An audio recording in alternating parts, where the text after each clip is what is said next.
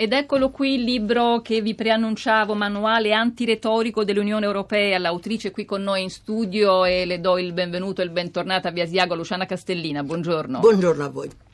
Eh, potrei scegliere alcune delle cose che potrebbero presentare Luciana Castellina, ma non credo di averne bisogno. Diciamo che qui è in veste di eh, politica sicuramente, di giornalista, di scrittrice e di deputata, non solo nel nostro Parlamento, ma anche nell'Europarlamento. E quindi, ex, ex, ex. Eh, certo, certo, ex, ex, ex, ma questo ex le ha dato, le ha dato modo di eh, conoscere, costruire e ricostruire una storia dell'Europa che qui dentro è racchiusa davvero eh, abbastanza unica, abbastanza eh, insolita perché non c'è solo la storia del processo di costruzione, non c'è solo la storia del diritto, la storia delle regole che cerchiamo di spiegare anche ogni venerdì a Radio 3 Europa, ma c'è tutto il patrimonio così, di valori, di cultura che sta dietro a questa cosa, che lei ama ma contesta, diciamo.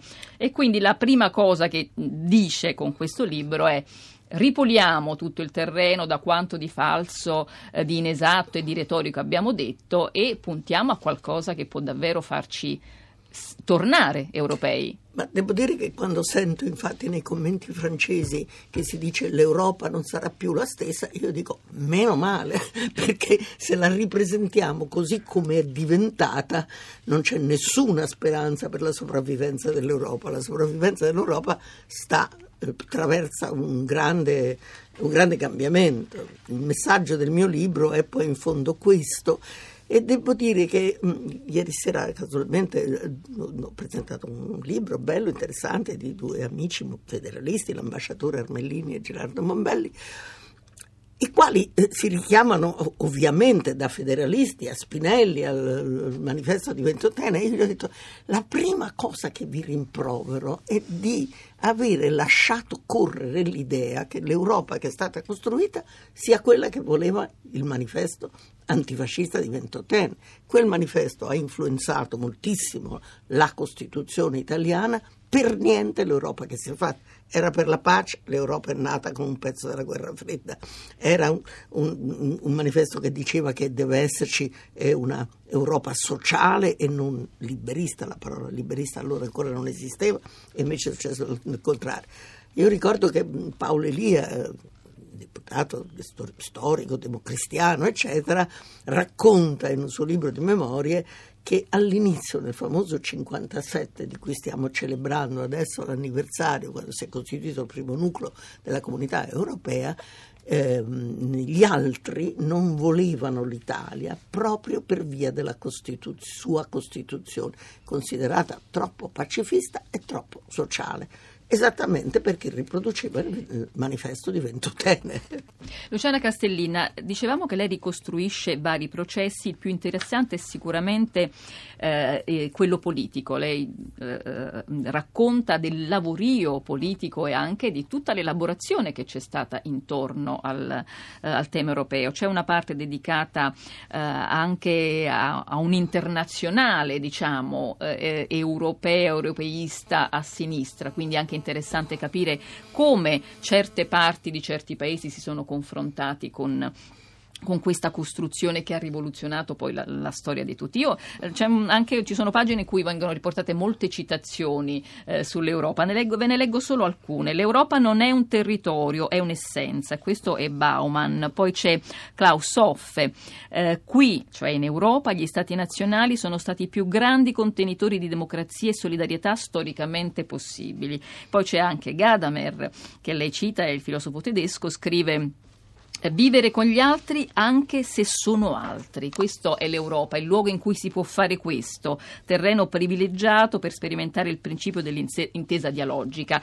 Eh, li abbiamo letti solo perché eh, lei ci possa dire qual è l'Europa che le sta a cuore e qual è quella che vorrebbe comunicare anche con questo manuale. Beh, diciamo che fare l'Europa era molto difficile perché le unificazioni nazionali a cui abbiamo assistito nel XIX secolo sono state frutto o di conquiste militari, anche l'Italia è stata frutto della conquista reggia, se no non si sarebbe fatta, eh, oppure di unificazioni in base a, a elementi religiosi, per esempio. Eh, L'Europa non è stato questo, è stata un'unificazione che non ha usato questo e noi sappiamo che la storia dell'Europa è una storia delle sue nazioni, quindi era molto difficile.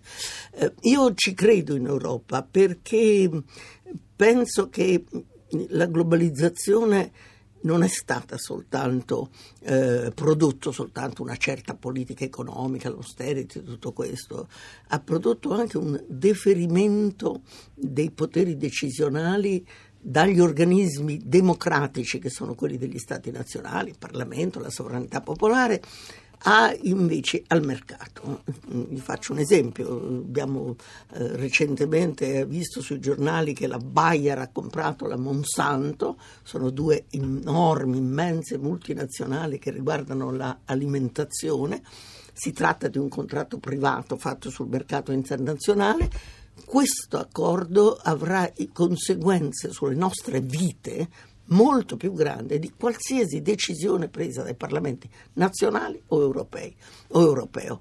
Quindi siamo in questa crisi della democrazia ed è questo che produce, fra l'altro, la, questo eh, eh, praticamente smembramento delle forze politiche tradizionali che non sanno più i partiti, lo vediamo in Francia e anche in Italia, che non, non si ritrovano più. Allora, se vogliamo salvare la democrazia, ancora una possibilità di un controllo democratico, politico, cioè degli umani, sui meccanismi ciechi del mercato che la globalizzazione ha prodotto, beh, questa speranza ce l'abbiamo se disarticoliamo la globalizzazione in reti diciamo, regionali, di cui l'Europa è una, l'Asia sarà un'altra, eh, questo, perché in questo ambito è forse possibile ancora eh, dar vita, dar, dar ruolo alla politica, cioè al controllo democratico.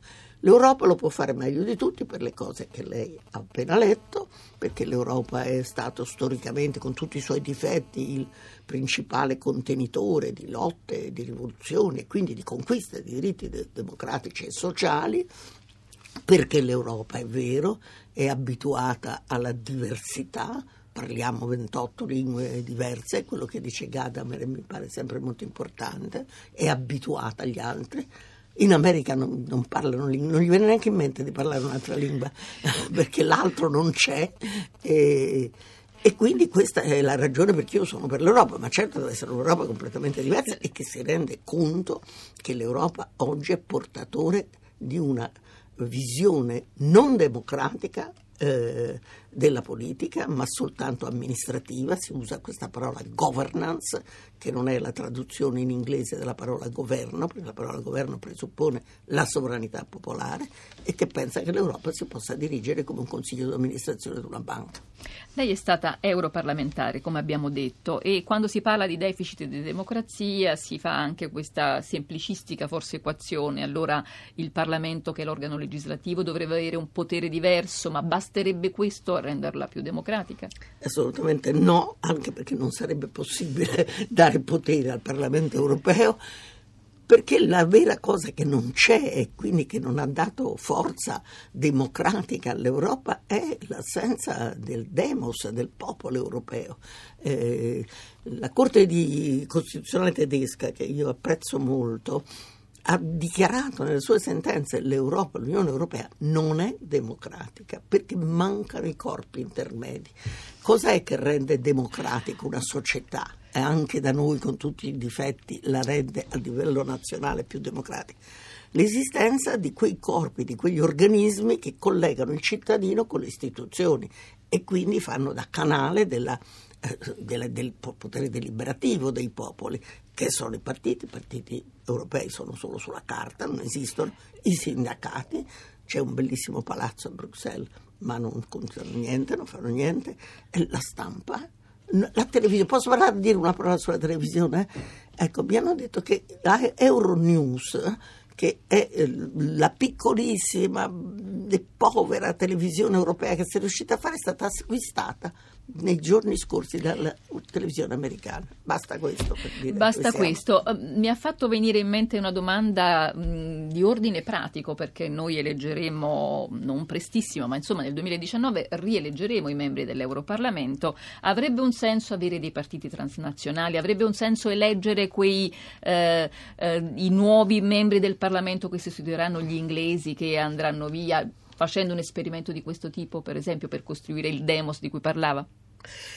Avrebbe senso se prima abbiamo fatto un gran lavoro per abituare gli europei a considerarsi soggetto politico collettivo e non semplici cittadini smembrati. Se no, adesso andargli a proporre di votare tutti per lo stesso partito sarebbe impossibile, perché per esempio non c'è una televisione europea che, gli, che gli fa partecipare tanto, alla vita degli avanza, altri. Ogni tanto avanza l'ipotesi di un, uh, un medium veramente europeo, nel senso che Invece parli a nel, tutti. Nel modo opposto, esattamente nella strada opposta. Andiamo nel senso opposto perché eh, tutto è, eh, fa parte del quadro di ritorno ai nazionalismi, ecco, di cui stia, diamo conto eh, purtroppo ogni giorno. Io continuerei a conversare con Luciana Castellini, naturalmente eh, ben oltre i minuti che avevamo a disposizione, però a questo punto il consiglio è quello di leggerlo, il suo manuale antiretorico dell'Unione Europea, da dove viene e dove va questa Europa, manifesto libri, io la ringrazio e speriamo di risentirla e di averla ancora qui a, ai nostri microfoni. Grazie a voi, sono molto contenta di partecipare dal di dentro e non solo con l'ascolto alla vostra trasmissione. Benissimo, allora grazie ancora a Luciana Castellina, Radio 3 Europa finisce qui, a salutarvi e a ringraziarvi insieme a me ci sono Cristiana Castellotti, Giulia De Luca, Marco Migliore, Marina Lalovic, adesso rimanete con noi perché c'è Radio 3 Scienza, noi ci sentiamo domattina, ci ritroviamo per sfogliare le pagine dei quotidiani stranieri come sempre, intanto una buona giornata da Anna Maria Giordano.